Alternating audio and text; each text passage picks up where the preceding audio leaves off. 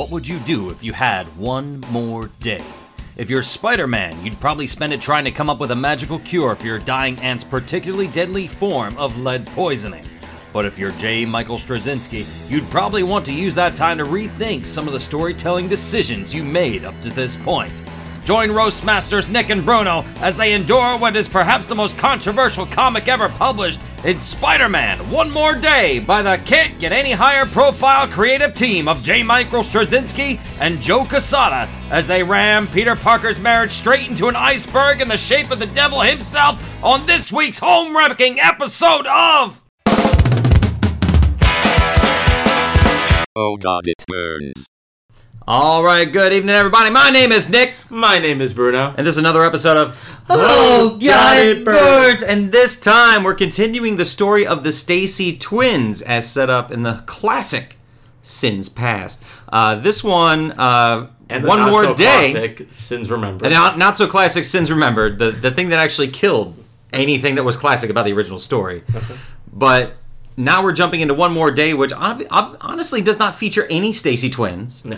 But there is an interesting story to this. So one more day I actually ran through four, di- uh, three different Spider titles. It was uh, Amazing Spider-Man 544, um, Sensational Spider-Man number 21, and I believe it was Friendly Neighborhood Spider-Man number 14. Can you Yeah. prove that for me, Bruno? I'm looking it up right now. Come on, I gotta be right. I gotta be right. Uh, Please tell me. And of course, Amazing Spider-Man 545.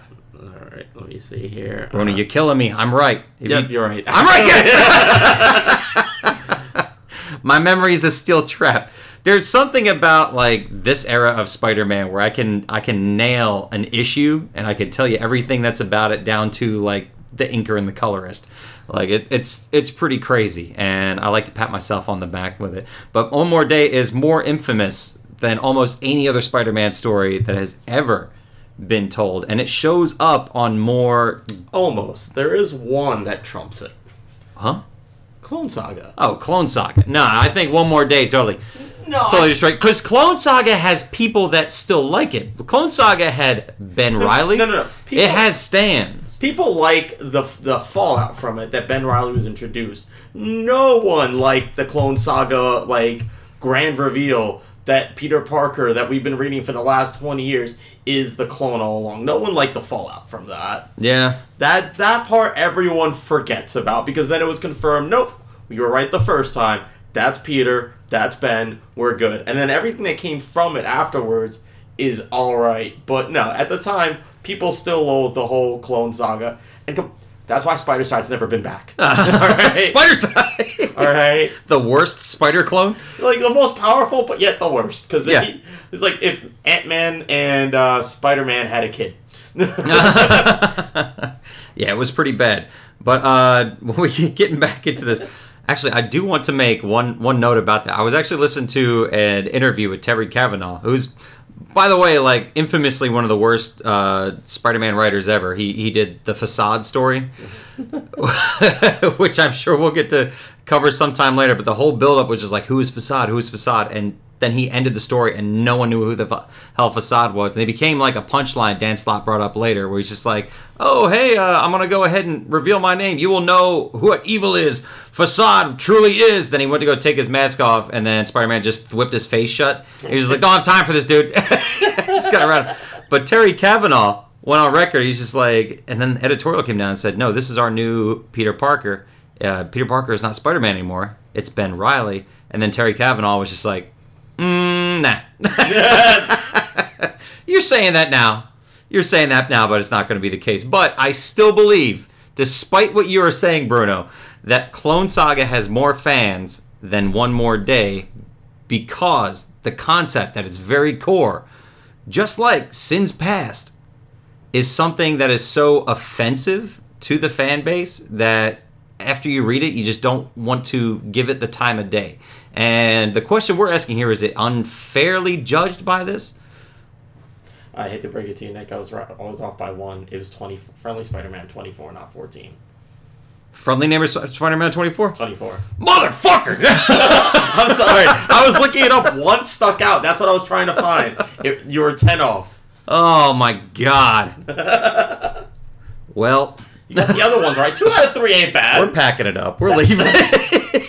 But today we're talking about One More Day, which is infamously the story where Spider Man, who is a character who does a lot of science fiction, and he also does a lot of grounded mobster type of stories, and he works best in those arenas. He met up with Mephisto, Well, The spoiler. devil. Spoiler. the story. Yeah, spoiler for this story. This had- is tattooed on the brains of anyone thinking of going into comics before they even like get to it. he had his version of "It's a Wonderful Life," but it wasn't. Yeah.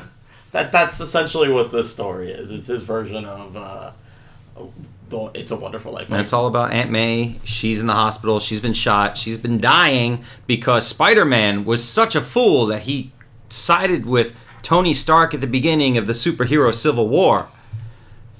Famously unmasked himself in the second issue, which caused a media frenzy. All of his enemies started understanding who it was. Uh, my favorite, I think, was J. Jonah Jameson. Once he found out, he was just like, "Oh man, like I, I gotta apologize to this kid because I really do love this kid, which is really touching.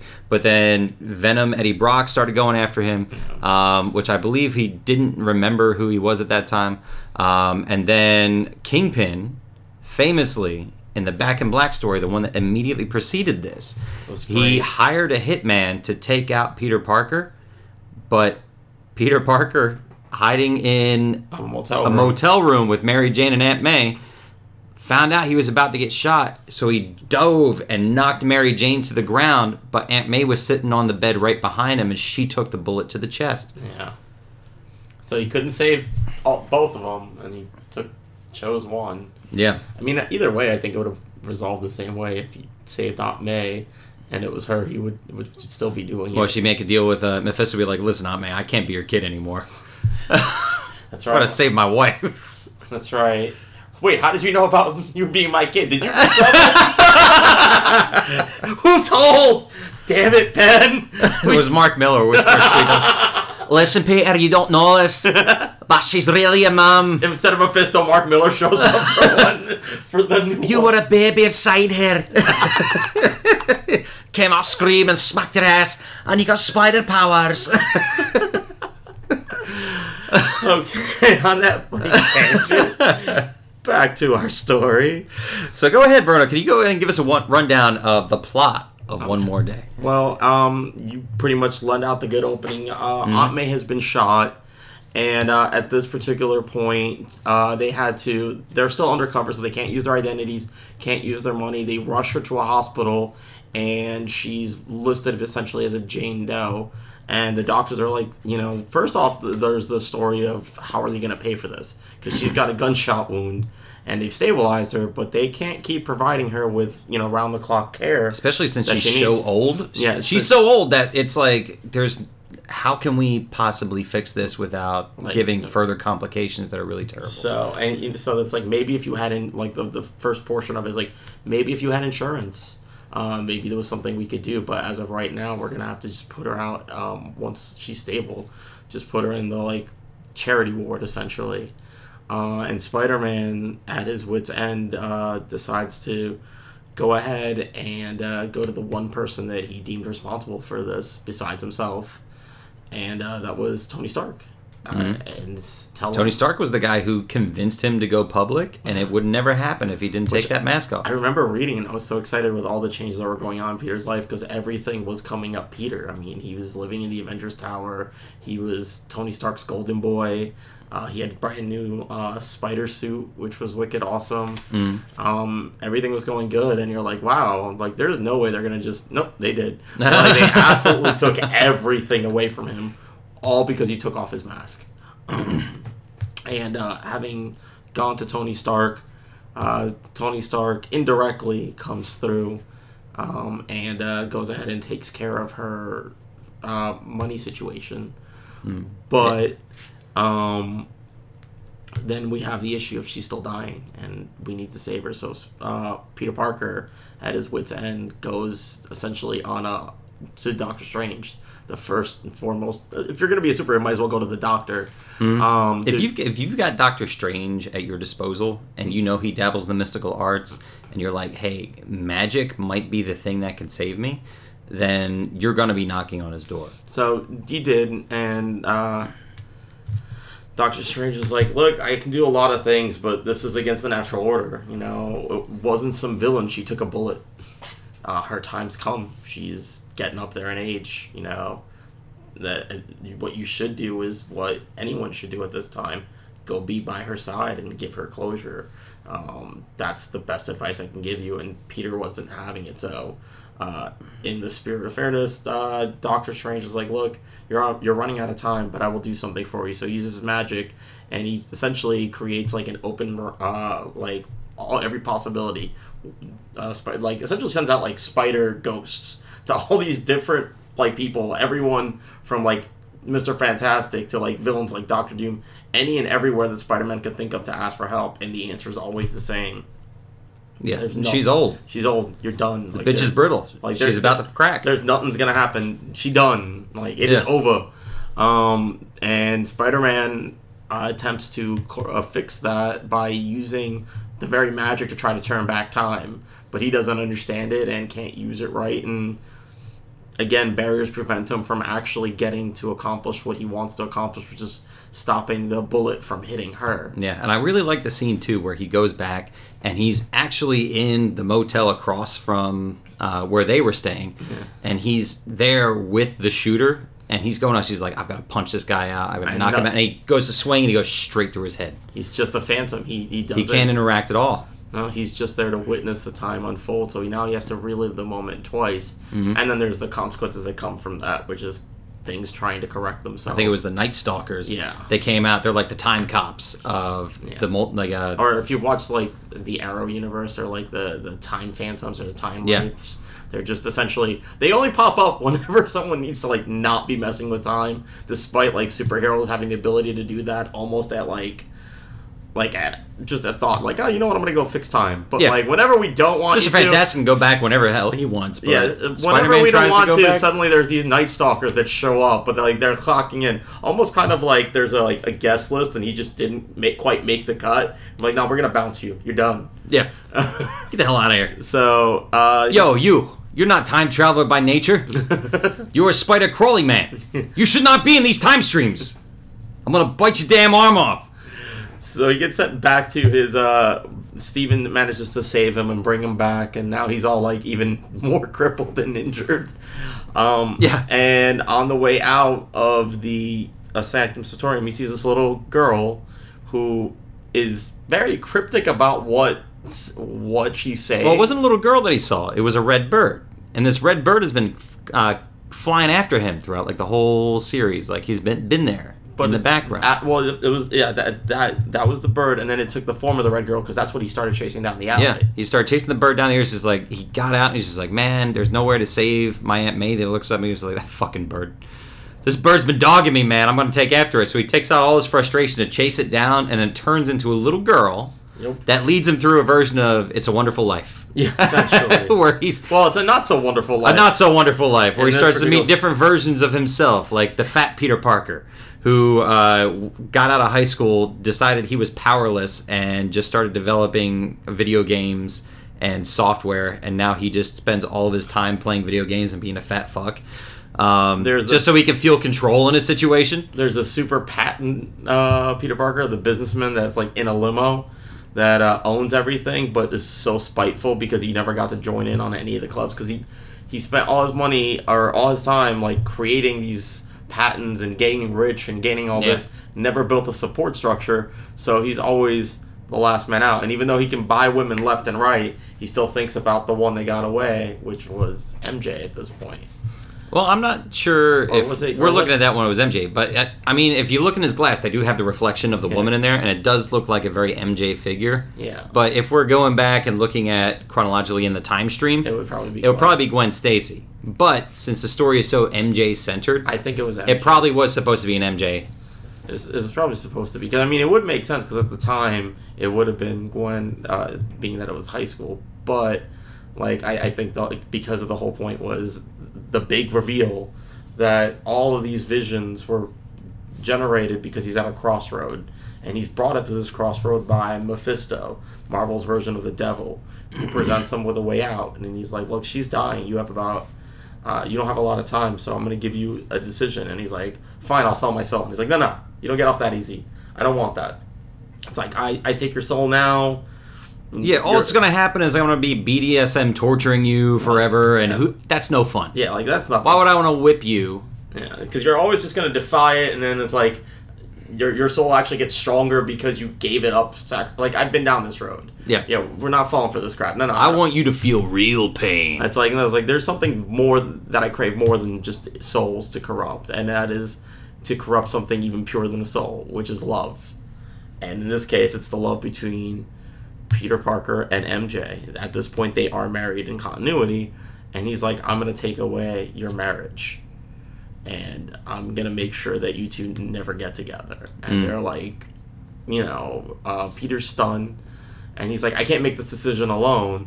And it's like, well, what a coincidence. And he points and they're back in the hotel room. And he's like running in, and there's Mephisto giving the same spiel to Mary Jane. And she's like, I can't make this decision alone. So now they're together, and they have to make a call about whether or not um, they go they're they can go and do this. He so he gives them like 24 hours to decide. And sure enough, they um, this is the part where a lot of people forget because everyone says that he gave up and he was actually the one. But he was still on the fence. The one that made the decision for him was MJ. She actually was the one that said, "We'll do it," um, but she has some conditions of her own. Meaning, and this is how they fixed uh, Peter Parker's identity issue. No one's gonna remember who Peter was. Uh, Spider-Man and Peter Parker are gonna be, as far as the world's concerned, two different people and he agrees to it and then they have their like little epic you know moment where they're like we'll find each other no matter what and it kicks off like mr miyagi wax on wax off it goes to white and start anew Peter Parker's a slob, eating pancakes straight out of a pan. He's running late to his best friend's uh, surprise party, and lo and behold, the best friend is Harry Osborn, not who- dead my favorite Green Goblin, my favorite supporting character. He's finally back, and I, I was just like, what? this, this feels good. well i think this is also in response to how well um, harry was portrayed by james franco in the movies Mm. and it's like well we can't use the character he's dead and You we- mean like when he was eating pie in that diner? yeah he was like, I really don't like pie. But I, I- but I was like, if we bring him back, you know, it's gonna be weird. He can't just be Harry. He's gonna be something that was brought back. So Yeah, and he, he was talking about like, well, you know, I've been in Europe so long doing rehab, and he's back with this really hot-looking biracial girl, and then a really mousy, still hot girl that comes in right behind him, Carlie Cooper, who we'll get to know very well in Brand New Day. Yes. But also, Mary Jane is there, and Peter Parker, like, he's kind of just kind of like looking at her, and he's just like, oh, she's here, and Flash even makes think like a comment, it's like, oh, she's still sore about this whole thing. So Peter Parker doesn't remember anything. no, But it's clear that Mary Jane still remembers something and she still feels like anguish over this. Mm-hmm. So she leaves and goes down. And at the end, they go ahead and do this big old toast. And of course, Peter isn't drinking no, he's not. because Peter's not a drinker. And he goes up one more day. Let's go for, for toast to a brand new day. Big old letters. Foreshadowing, foreshadowing, foreshadowing. And when he goes up, his sleeve pulls down just enough so that you can see that he's got his mechanical web shooters back. That's right. He's not organic anymore. And for that is a plot point for those of you that haven't really followed it or would be going back. Um, Which we did cover this in the last episode, but did. Peter Parker got organic web shooters twice. Yes, yes, he did. Um, once I, I forgot one of them was directly tied because of the movie. The other one is just because they thought it was the That was that was the uh the the uh not the other. It was The- the, the Spider- Spider-Man dis- disassembled. Disassembled with Paul Jenkins and in Humberto Spider-Man Ramos. disassembled because we we mentioned it, but we didn't mention exactly how he got his web shooter. So in Spider-Man Disassemb- uh, disassembled, he meets the Spider Queen, and she basically has the power to control insect life. So what she does is she uses her power to overwhelm him, and he turns into a giant spider. And at the end of the story, he bursts from the giant spider, like from its like thorax, like full on Peter Parker. But this time, he now has organic uh, web shooters, and as we find out later on for a couple of issues, the powers to actually speak to insects, which is weird because he's a spider. But it's never used, But but he so who cares? He uses all the insects. Gets used for like a couple of issues because he realizes he has that ability. But then it's like uh, Ant Man is getting mad, so we can't do that Yeah, anymore. as opposed to the story The Other, which is the sequel to the Morlun story, and the Ezekiel stuff kind of building up to it, where Peter goes into a cocoon because he becomes like a spider, Because and he- then he- bursts well- forth with organic web shooters and a fucking spike. Yeah, well, because he got uh, beaten to like death by Moreland, basically, and he couldn't recover, so he spun himself in the cocoon. Which spiders don't do that, by the way. Those are butterflies. When you spin yourself into a cocoon, you're just inviting other spiders to drink your ass. Yeah.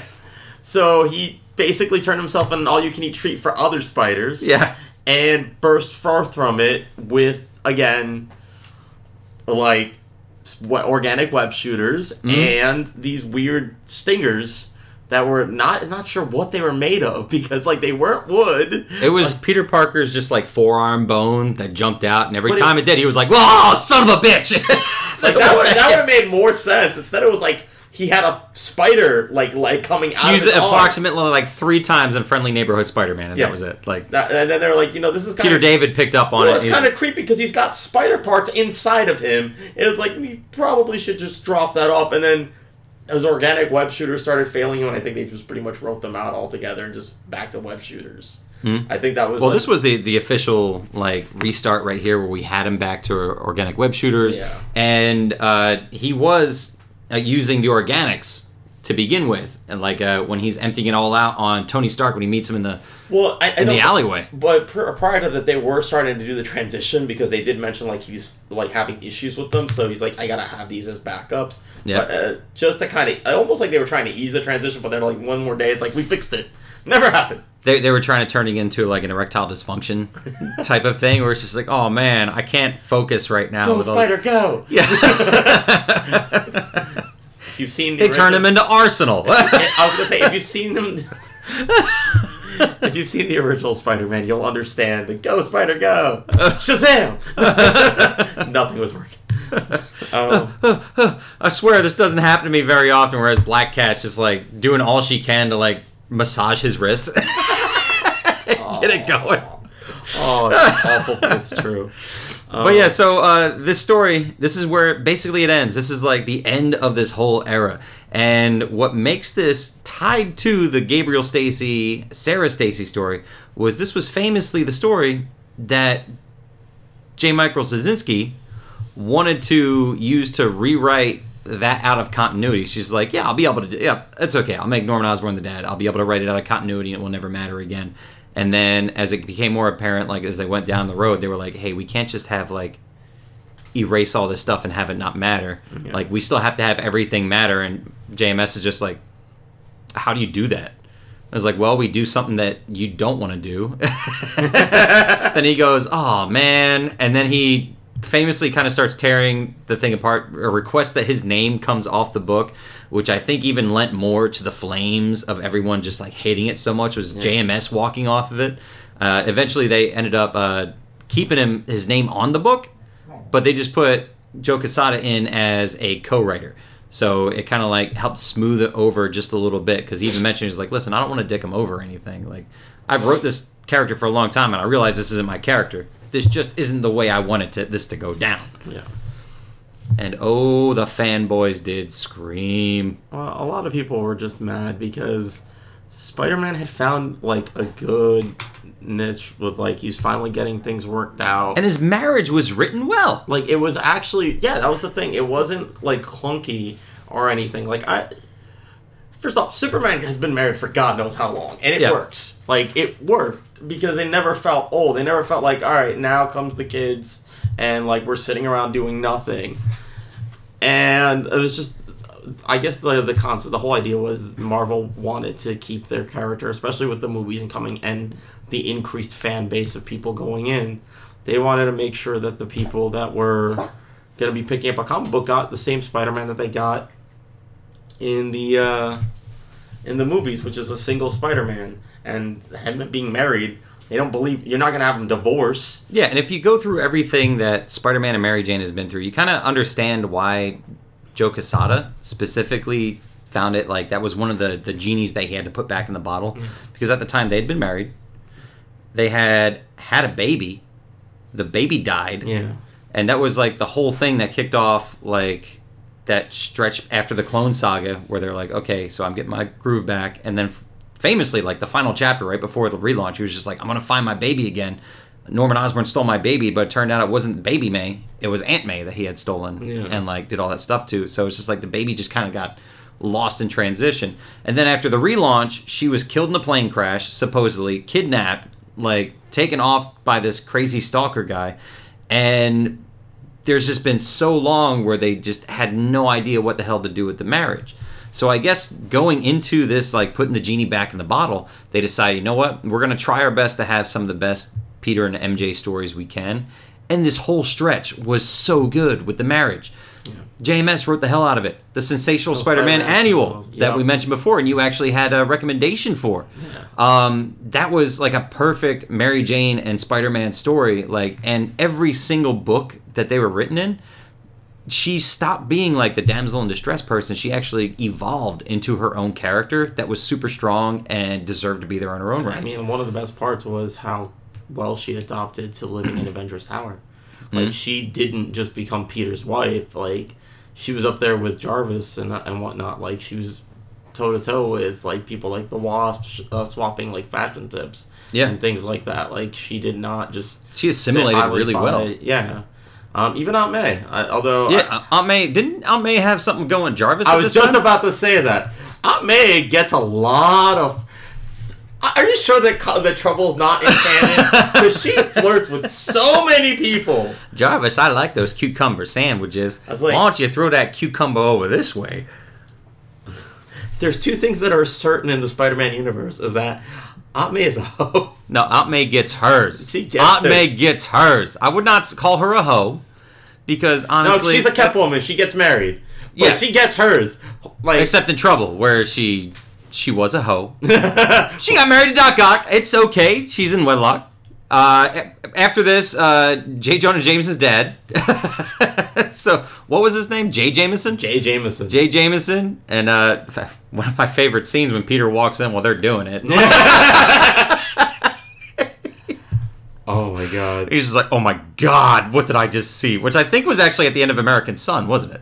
Uh, the the Well, one we're gonna talk about later. Yeah. But uh, it was. It's just like Aunt May. Like they've done a lot of really good stuff with her, but like during this era specifically, like she knew who Peter Parker was, so there wasn't no more doting aunt. Like she That was actually- knew and she assimilated That well was such to. a good issue where she discovered his uh, his identity and walks in and he's all bandaged like on the floor like or no sorry he was on the He was in his bed, just like, Like- and Romita Jr. drew the hell out of all the anguish and Yeah. like the torment that he went through. and she's just like taking it all in and comes out for it a better person. I'm sorry, my dog is starting to bark here. She doesn't know how to shut the hell up. Come here, Andy. Come here, girl. She is also not a fan of one more day. She's, what do you, I like the marriage. Bring the marriage back. All right, let's go, girl. I'm gonna put you out. There she goes. There she goes. Good girl. Oh. I totally did not just accidentally shut her door uh, tail in the door as we were leaving, but she didn't seem like she mattered. I think I did it gingerly enough that she was okay. But yeah, so all the Spider-Man fanboys like cried foul when this came out big time, and honestly, they did have ground to stand on because this was the best the supporting cast had been in years. This is the Yeah. best the marriage had been written since it started. Like and to just take all of that stuff away and in a way that is like it's a demon not only is it a demon it's satan not, not only that, but it was a cop out because like we all wanted to see the fallout of Spider-Man's identity being out there and how he would rebuild, and instead you get the do-over. yeah like it's just uh, almost- a sketch it's right up there with the "This is all a dream." It's like magic. yeah yeah, no, no one remembers your Spider-Man anymore. You get a pass. which is a really really lame premise and i get why people are upset it's the same thing if you put down like the plot synopsis of sins past in front of me i'd be like this is bullshit. Yeah. I could see the plot synopsis of One More Day. I was like, this is bullshit. But this story is not just its plot synopsis alone. No, it's This story is actually written with care. It was actually a really good uh, homage to everything that makes Peter Peter. You have the overwhelming sense of responsibility. Uh, what happens when that responsibility is greater than the power you have? Mm-hmm. Um, all the lives that Peter didn't lead, and how easily he could be someone else that he's not.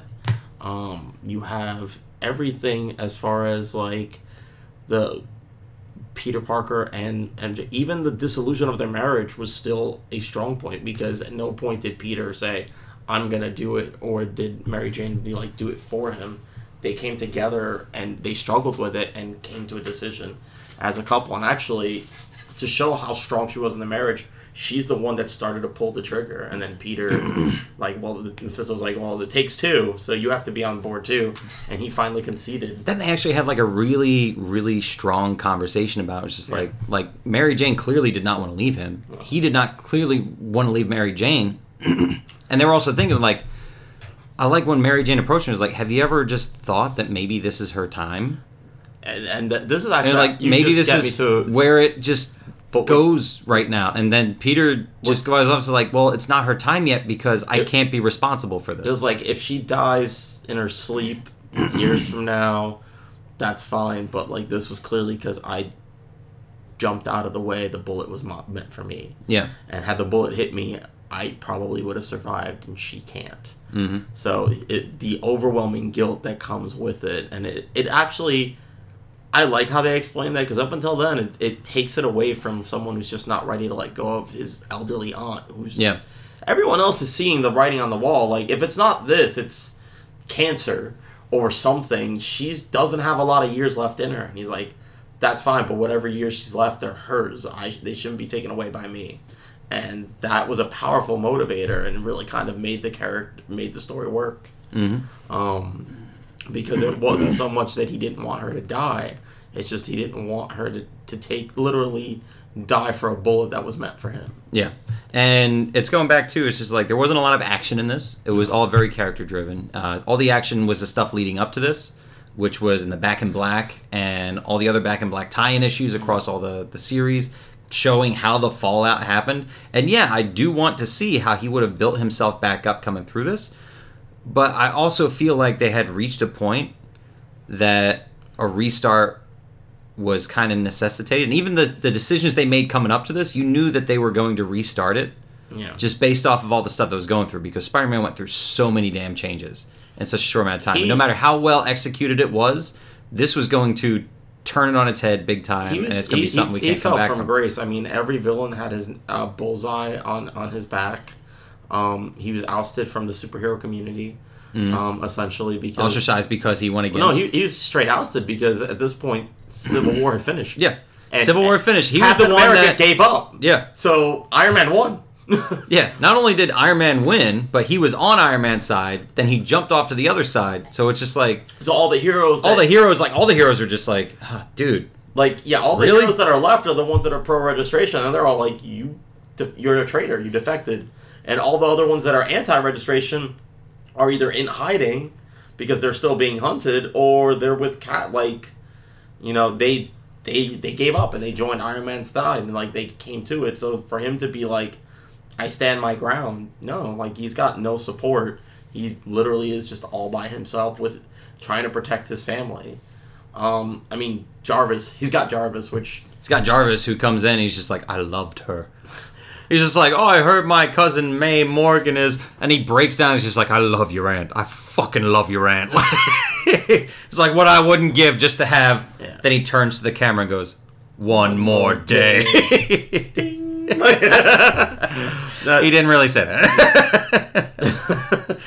but no, that would have lowered my score tr- significantly. Jar- Jarvis He would've done Jarvis does come through because uh, two million dollar check. Well, you you saw the whole thing. It's like that wasn't just Jarvis because even then, um, we'll probably get into it when we get into the awards because I, I think that that would be a, a good plot point. So Well, actually, after after Spider-Man totally like tried to beat the shit out of Tony Stark and then You realized like I think now is a good time to get into our awards because that's definitely something we should. Talk All right, here we go, guys. Going for the awards. So Yeah, every single week, we go ahead and we list off some of the uh, the more notable aspects of this comic, and we, we're going to hold off a little bit on what we totally think about, it, even though you can probably guess. But we do have some awards that we're going to go ahead and give out to this. We got three negatives, and we also give one golden kernel, which is the best part of this turd that we have right here. So go ahead, Bruno. You want to kick this one off because it does come out directly of the conversation we were just having. So the first one that we're gonna go through is the "I'm giving her all she's got." I'm giving her all she's got. All right, Mark Millar. Chill out, buddy. So Grant Morrison now. Giving her all she got. So- like that's more un- unintelligible. rest in peace, Chekhov. Yeah. Um, so we have uh, Spider-Man, being that he needs money to get to keep Aunt May from going into the cancer ward, goes to the one person who's got lots of money, Yeah. and is currently running things. he says, "Listen, you son of a bitch. It- This would not have happened if it weren't for you. You're gonna pay for this." he breaks right into like uh, into Avengers Tower, goes right into Tony Stark's office. Tony Stark's not even there, but he like uh, sensors alert him, and he comes in like full Iron Man, and they meet in the alley down below. and it's basically like you've got some balls, It's like, kid. dude, what, like, the, what the fuck is wrong with you? I took you in, you spat in my face, and now you're coming out for a handout? Who the do you think you are? Yeah. And he's like, you don't understand. I'm not here looking for just money. It's for May. She took a bullet. It's like, you remember her. She like she was basically like the live-in nanny to all the superheroes. she's and- making them wheat cakes. And he's like, I'm sorry, I gotta turn you in. It's the law. And he's like, I Spider Man's just like, I, I didn't want to do this, like and I'm not even sure I could. I've never like I've always held back on using my organic web shooters, but I'm gonna let them go with uh, for everything that's left in me. And he blasts through, and he basically cocoons, like spray paints Iron Man with webbing, and like Which, sticks him to by the way, awesome job Yeah. by Joe Quesada. just a Because that was that was wall to wall, just like like, spider webs. That's like the perfect splash page if you ever just want to put something up on your wall. Yeah. It's just uh, Iron Man just webbed up, completely immobile, and Spider Man sitting there like having just been exhausted from letting it all go. Mhm.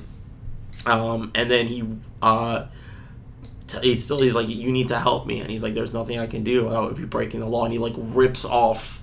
Iron Man's um, helmet and he just talks directly to Tony Stark, like man to man. and He's like, listen, do whatever you want with me, but that is May. You remember her, and she took a bullet because of this stupid mess that you got me into. Um, and then Iron Man was like, all right, I heard your story. Rips off the webbing. He's like, I'm going to give you a pass next time I see you. I'm coming for you. And he goes to the hospital defeated to tell Mary Jane that he failed. And in comes Jarvis, like the freaking hero that he is. And he's like, because they can't even give her a last name. yeah. Because it would. She has to be May Morgan, even though the doctor totally knows. But The doctor doctor's- absolutely The doctor's so cool. He's just like, listen, I know who you are. I read the papers. I saw that same press conference that everyone saw, and you've got an unmistakable face, but you saved my father or uncle, like one of the two. It was like and you it's just saved like, a family member of mine. and I've, I'm gonna go ahead and try my best for you, but Like- I can't do Like, much without. I'm paying it forward, but unless Yeah. you actually get some money, I'm stuck. Yeah. And in comes Jarvis, and like uh, Jarvis Morgan, I guess. and he's like, "Yep, that's my aunt. Uh, here you go. Here's a, a blank check for two million dollars. You make sure she gets everything that you want." Which, by the way, that should also show how dated. Like this thing is because two billion dollars would not cover a lot in today's medical bills. Yeah. it's like here's a shot of morphine. All right, where's the other two million? you stubbed your toe? what the hell is this? This is chump change. Might as well just hand me a bag of Jolly Ranchers. Get the hell out of here. but he drops he drops two mil and um, pays for her surgery and gives Peter the chance to go ahead and check with the superhero community and again some of the supervillains to see who can save them. So for the giving her all she's got, Peter Parker lets it all out. Yep. Peter Parker lets it all hang out, man. And uh, the next one we've got is You Broke It, You Bought It. So after he goes and checks out every single character in the, the universe that he could possibly ask for help to save Aunt May, Peter Parker comes back, and then Doctor Strange is like, Well, told you. Then he leaves. right? Doctor Strange just leaves. She's like, I'm gonna go get something. Listen, I'm hungry. you want some Wong, chips? Wong makes the best chips. He's not my mate or anything, but you know he's cool. he like opens that. the best bag of chips. We gotta go get Wong real quick. so he goes back to get Wong to open the best bag of chips because his hands are all fucking broken because he's Doctor Strange. it's just the reason he. Do you ever notice that like they're going so far to not use the word manservant anymore Yeah. when they mention Wong? My aide Wong, just like whereas like in the '90s, my manservant, my Asian manservant. my Asian manservant. In the '80s, when AIDS was going around, they couldn't even use aid. now AIDS is like kind of under control, so it's more like, yeah, here's my under control aid. He- he's he's my uh, combat trainer, like every which way, but like yeah, I, I bought him. He was given to me in the mountains of Tibet. I fought an iron fist for this. I outbid it. Danny Rand's money was no match for my surgeon cash. so then he just leaves and leaves Spider-Man with like these hands of fate or whatever that are just kind of like that allowed invisible. they're the the device that allowed him to splinter time so that he can go to multiple locations um at, in the same moment so it's, it's, being that he hours mattered like the time it would take him to travel to Doctor Doom at the same time he can go see Mr. Fantastic or he can go see like Professor X and the mm-hmm. mutants And that's what gave him the ability to go back and confront or think that he confront the killer. yeah he, And then that's when he couldn't access anything. I- I- and then he saw a man die again. And then he got almost got ripped to pieces by the Night Stalkers. And then Doctor Strange brought him back. And she's like, "Listen, dude, you're not getting this. You are not supposed to be here. I told you not to touch this. Like now, I can't even go back to the place that we were before you've lost more time because now we've lost more time. So we got to go back to a place where I know I was in my sanctum, so it doesn't disrupt anything. And he goes back, and as soon as they get there, they hear a knock on the door. Then he's just like, "Hold on, I gotta be right back. Wong's got my chips." And he goes, and he opens the door, and it's Peter Parker standing there from Amazing Spider-Man Volume Two, number forty-two, I believe is the right one. Uh, you can dou- double check that on yourself, or you can fuck yourself. I'm pretty sure it's forty-two, and where it was like a, a really good arc where uh, JMS is actually, I think that was the same arc that Spider-Man like went into. No, actually, that wasn't it. I was thinking of the school shooter one, which is JMS's second issue when he became a teacher. But he was teaching, and he noticed like kids were starting to get abducted, and there was this like weird shade guy that was abducting them. So Peter went to go talk to Doctor Strange. Just so happens the time Doctor Strange went back there was the time that Peter went to go confront him. So he's just like, okay, cool. Uh, but in the regular comic, this is kind of like a continuity thing. There was a uh, text box that said like after Doctor Strange just like I have an appointment with death, and then he went back in. They were like coming up in the new miniseries Doctor Strange and the Dark Hands of Fate or whatever it was, and they were like seriously it's coming. It's a miniseries that hasn't been written yet, but it's totally going to come, and it never came out. So this was JMS trying to like tie in to like a hanging plot thread and just be like let's close this continuity loop, uh, and it played off pretty well for what it was and then like spider-man got rehabilitated then kind of got kicked off and as soon as he left the sanctum that's when he saw the red bird that he got pissed off at that turned into his daughter I, I have to, And I have him to down throw out one lane. thing in mentioning that you break it, you bought it. It was probably one of the most badass moments of Spider-Man because to activate the Hands of Fate or what uh, whatever the relic was, uh, Doctor Strange says something in Latin. oh that's And right Peter Parker is like, there's one thing there's that one thing scientists, and nerds got have in common. Yeah. And that is a passing knowledge of all things Latin. So he literally activates it by like calling back to all of the Latin that he learned in his like biology studies. And that's what he was able to activate the hands of fate. Because Stephen Strange, that's one of the reasons Strange is like, I'm just gonna leave you with this powerful relic. Yeah, like, what like, are the odds that yeah." you know Latin, a language that's been dead for so long? like oh shoot that's right you're, You're a a scientist nerd. You're a, You're a nerd. like, oh god, magic's one weakness. Nerds. so Peter, Peter Parker had his badass nerd moment right there, where he uses the Latin that he remembered to go ahead and travel back in time, and it blows up spectacularly in his face. yep and then that brings us to our last of these it is The Planned, the Planned Parenthood Award, which that little girl that turns into was actually Peter Parker's daughter with Mary Jane, and she's all talking about like, yeah, I'm smart like my dad, but I really want to be like my mom. She's beautiful, which, by the way, I think is like all the progress he made with Mary Jane being like a strong person. Yeah. That kind of was just like her one defining trait is her beauty, right there. And I'm like, well, Well, I mean, it wasn't like you could sit there and have the kid talk that much to like really figure out everything. So they had to like get the two quickest access. you don't want to talk turn it into Woody from Yeah. uh, Ultimate Adventures, where she does nothing nothing but like smart mouth and Yeah. tell bad jokes and stuff. But she she served her purpose. She was there, and then at the end of the vision, she turns into an adult before transforming into Mephisto. And then later on, there was like the big cliffhanger. It was just like, well, You don't- all these other things I showed you were glimpses at possible realities, but What I didn't tell question. ya You didn't ask was- the question. I was like, "What's the question? Who is she?" yeah, And that's when he goes and lays the big one on her and says, "Yeah, that's uh, that's the daughter that you're never gonna have. I took that away from you when Yep. you guys agreed to the deal." And you Peter Parker just breaks down with Mary Jane, and then they're like, okay. and then That's it. wax on, wax off. Mhm. And then now the golden kernel of this whole thing, the probably the best part of this whole series was actually that uh, "It's a Wonderful Life" moment where Peter gets to meet all of his selves, or two of his possible selves.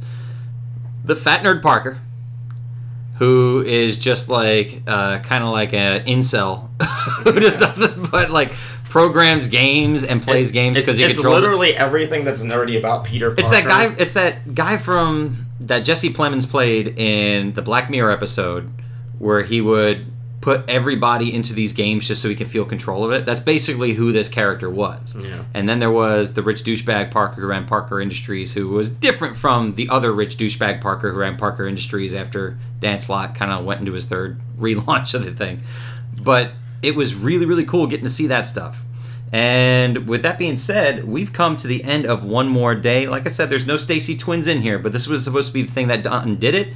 And especially after we see the toast and everything, we're thinking, okay, we're in the clear. There's no way they're ever coming back again.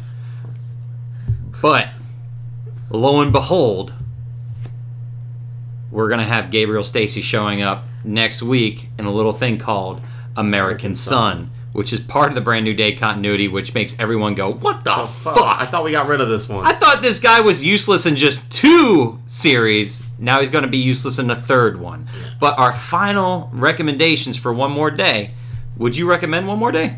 I would definitely recommend One More Day. I think it was a, a great love letter to all things. This isn't Spider Man's history, it's just Peter Parker's life. Mm-hmm. Um, a lot of times when they do great Spider Man stories, it draws a little bit from all of the stories, you know, villains, milestone events, everything. This didn't feature any of that. I mean, it did have uh, call outs to all the connections that Parker could have made.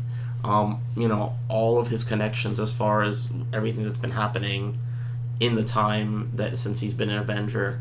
But what was really great was this was a Peter Parker centric story. You got to see uh, all the routes, or most of the routes that Peter Parker could have taken.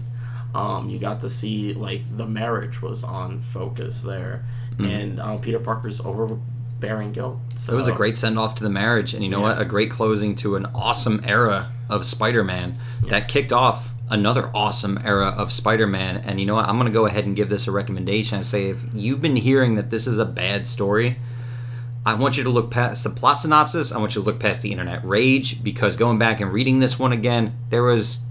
There is not that much that we did not enjoy, if anything that we didn't. Look, we read some crap stories. We can tell you that these this This is not crap. This was made with love, and this Yeah. was made with care. And of course, there are people that are going to agree or disagree. That becomes very political when Yeah. you're dealing with stuff like this. But this is objectively, this is a good story. This is a well written story. One of the better ones in Spider-Man's uh, canon.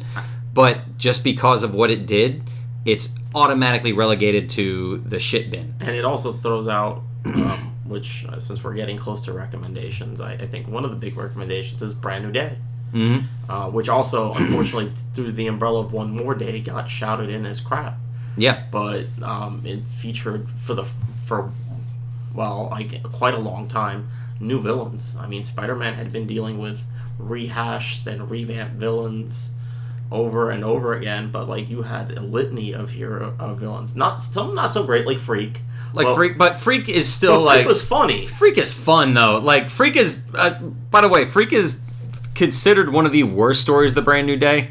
But if you go back and read it, It's hilarious. it's hilarious. Like it's hilariously bad. It's like It's like in the middle of like a Superman run reading a Mxyzptlk story. Like it's they're like, oh, this is just taking away from the plot. yeah. But at the same time, it's a fun issue. But then you got great villains like Menace comes in, which Menace.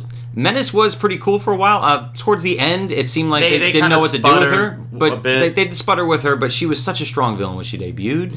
They had Mr. Negative come in, who's And- like one of the better crime bosses and even better in the PS4 game. Yeah. And oh, we're speaking of the PS4 game, Screwball was introduced, and she is so cool. It's like a uh, media savvy person, uh, social media, where she's just creating crimes just to get followers on social media, and then Which is like, not undifferent from what's going on now, where we have like the influencers who are caught in the college scandal. That's basically. Yeah. so crime apparently sells. Yeah. And so it's just like brand new day kicked off so much, and even like Kraven the Hunter's daughter yeah. was really good too, even though she gets a lot of shit too for being a very weak character. Like it, there there was seldom a misstep, and they came out three times a month with it, See. and a lot of times they even came out with an extra issue a month. So it was like four weeks of Spider-Man every single month, and the it, the creative team was so on point, and like it just it just rocked it out. Yeah, like uh, one of them, I was gonna say, uh, Paper Doll. Paper Hon- Doll's cool. Honestly, I really like the way, and I feel like she hasn't been used a lot, but she instantly struck back for any Batman Beyond fans. She was like their version of Ink, Yeah, just a very dark character with the ability to be anywhere. She really seemed know- like she was like a idea that Dan Slott had for Avengers Initiative, where he had like the the Avengers in training that where everything went Yeah. bad and all of them died. Like that was because it's such a dark like the series. first issue, someone gets shot in the head. Yeah, it, it's really good. Like Avengers Initiative, and then Craig Kyle and Chris Yost's um, uh, new X Men. Yeah. Uh, when they did that one, like that's such a good comics. And then this feels like it was like a holdover idea from that, but it still fit really well with Marcos Martin artwork. Yeah. You kidding me? The only down This was the golden era. the only downside is, like I said, it's being the how dark the character was. It was hard to use it at much because, like, at Yeah. some point, consequences would have to really. I don't ne- necessarily subscribe to the fact that characters need to be used all the time for Yeah. them to be like effective because there are certain times where you see a character like it would have been so good if the Stacy twins just sins past that was it Yeah. because everything else is just like oh man like we're still doing this Yeah. like you guys are still here Well, uh, the, the, the worst part about it was like, with the, with the only thing I, I would say about Sins Past was like it felt shorted because he wasn't the Gray Goblin for very long. yeah That was the only downside. It's like you're gonna be my new heir. You're gonna be this. You last for all of one fight where you get knocked off again, and you become never don the gray goblin suit again And that's that was probably the biggest shame of the, the the twins was that they introduced a really cool looking goblin costume, which was featured in the second story, but not used. Yeah. And then we've got a couple more recommendations we're going to give out. So across the board, one more day, like, I mean, one more day was a good story, super controversial. Brand new day kicked off another era of it, and with writers like Dan Slott, Marc Guggenheim, Zeb Wells.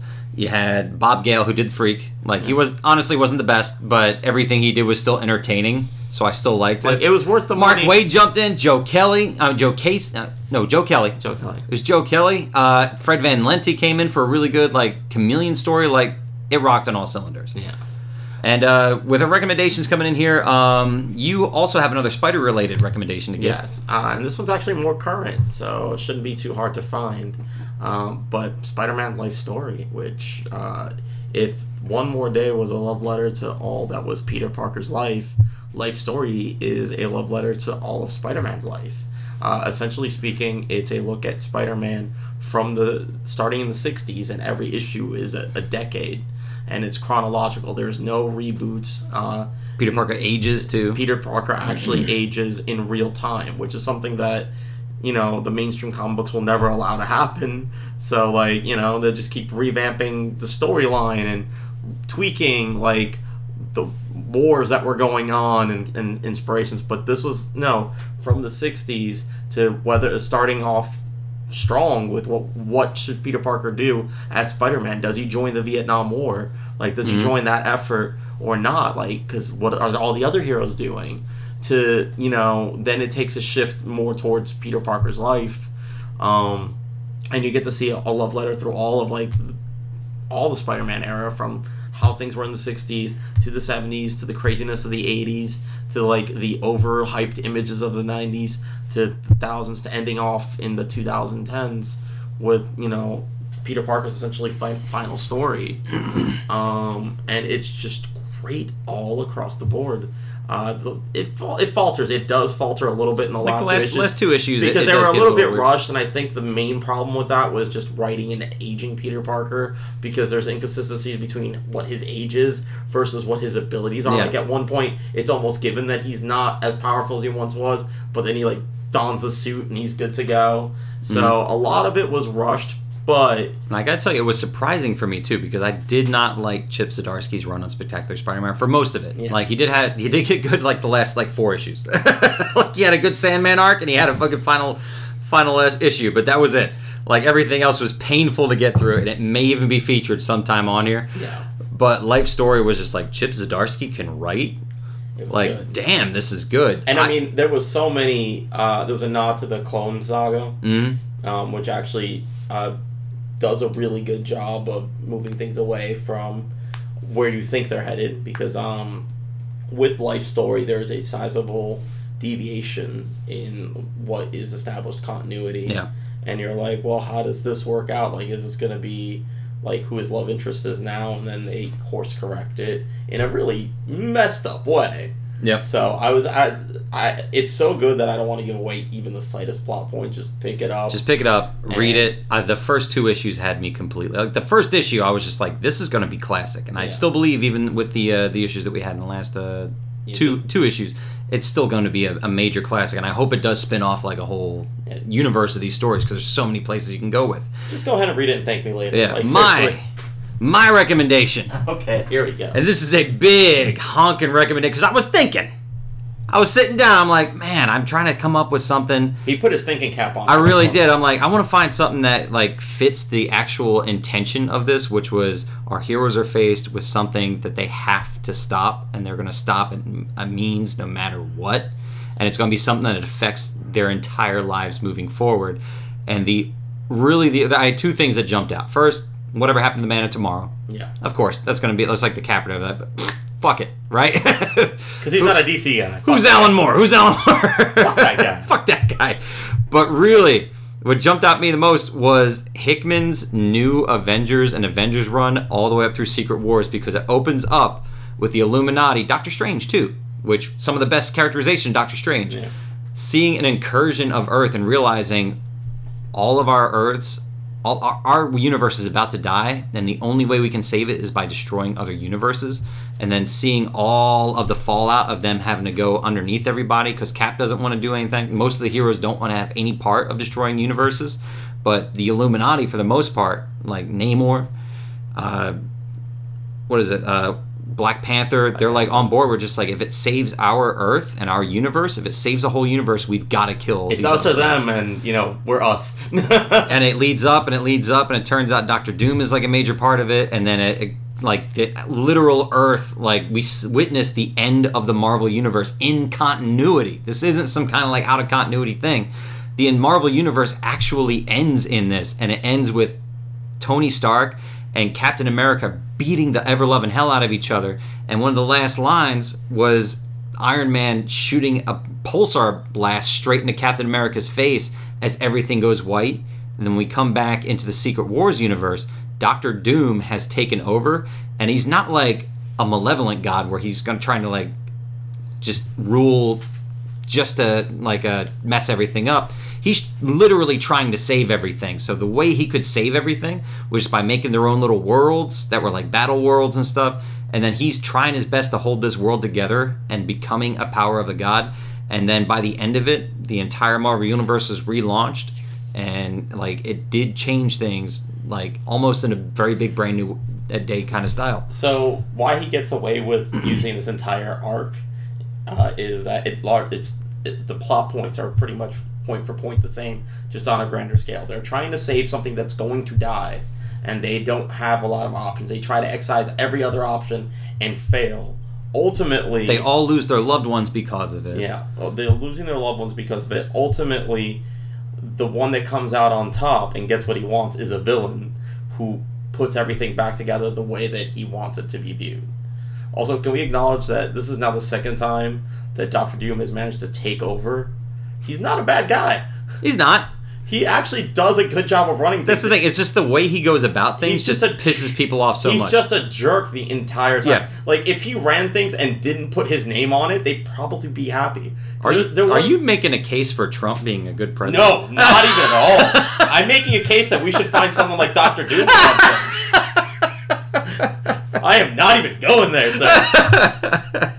Might as well have Freak run for the for the country. Again, this isn't a political podcast. No. Fuck Trump. no, but I, I forgot what the storyline was where he amplifies the Purple Man's power and takes over the entire world. And like some of the heroes break away from the conditioning, but Wasn't it the original Secret Wars?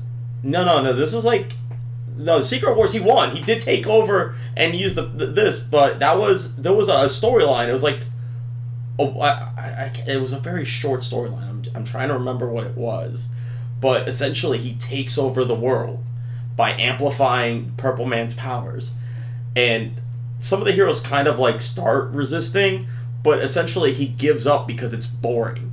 Hmm. Because you beat everybody and everybody does what he says, it's boring. So he just gives all the power back. Like he just lets the heroes win, but it, secretly he gave up. And Yeah. then in this one, he actually takes over and manages to create this world made up of other worlds that he's holding together. But No, I love what he does with the thing. I was gonna say, but he's a dick. Yeah, he's a dick. So, dick. like- like- so he's like married to Sue Storm. Uh, Franklin and Valeria are his Kids. kids in this one. So he basically takes the life that he wanted to have, but he can't find Reed Richards. Well, because Reed is technically stuck on like a space ark, like Yeah. frozen in time. So he turns Thing into a literal wall protecting. he's the shield. He's the He shield that the protects shield. the land from the outlands where all the awful shit is. So all day the shield is getting attacked by like awful shit, and he's just like stuck as the rock. Then at the end, he like comes to life and just beats the ever loving hell out of like whatever came after him. I can't quite remember. Was it like Bruce Banner or something? Yeah. Like the Hulk came after him. But everything was so good in that arc. Super long. It's like 96 issues. There is not. Actually, I can't say there's not an issue wasted because most of the Avengers one is kind of wasted. because there's a lot of filler in his Avengers run. But New Avengers, Yeah. there's not a single i- issue that does not like But take if- it for granted. If you really want to like uh, the, uh, go ahead and get the good parts of it, get the Secret Wars, the main storyline. Secret Wars Infinity yeah. It is massive. It's a 22 issue story, but it is seriously one of the most epic crossover, like big event comics I've ever read, standing up there with Hickman's Secret Wars. Like, Yeah. and the, just the balls and the scope of everything to relaunch the entire Marvel universe and have it not be a crisis event Yeah. where everything was rebooted. They just kind of like brought Miles Morales into the Marvel universe and stuff like that. Like they made little changes, ended the Ultimate Universe, and just like altered the landscape without changing all the characters. Very much like One More Day. And the did. best part is no superheroes had to punch any walls to make it happen. That's right. Took a shot. at That's UCC. right, Jason Todd. Come at me. Come at me, Superboy Prime. All right, guys. With that said, this was one more day, and if I had my druthers, I would spend several more days reading this one. This was good. Yeah. Don't believe your friends. Don't believe your families. They know nothing. Read this, enjoy it, form your own opinions. Because, like, I- honestly, if stuff on the list was as good as this, like, our podcast is going to be the easiest thing we ever have to do. Yeah. Right. So uh, next time we come back, we're jumping back in with the Stacy twins. Uh, Stacy twin, just Gabriel. The Stacy child, because at this point, I don't think Sarah's just done. I think Sarah was the only one that was retconned out of continuity with uh, She was a retcon. She's working for Interpol, so she may as well She's be. in France somewhere, Yeah. just like eating baguettes and doing nothing. You know she's gonna pop up one of these days. and we're gonna be like, God damn it! Oh, son of a bitch! uh, when we read American Son, the miniseries, not the the uh, storyline that ran in the uh, regular Amazing Spider-Man. Yeah. So it's uh, the miniseries by uh, uh, Brian Reed. And it ran four issues, and I want you guys to go ahead and check that out if you can, because next week when we come back, we're going to be discussing that big time and seeing exactly where Gabriel Stacy leaves off after he does nothing for two complete story arcs. and uh, not going to spoil too much for you, but uh, I don't think it changed my opinion on not at all. Not at all. Let's go ahead, guys. In the meantime, my name is Nick, My name is Bruno. and good night, and Feliz Navidad. Oh god, it burns.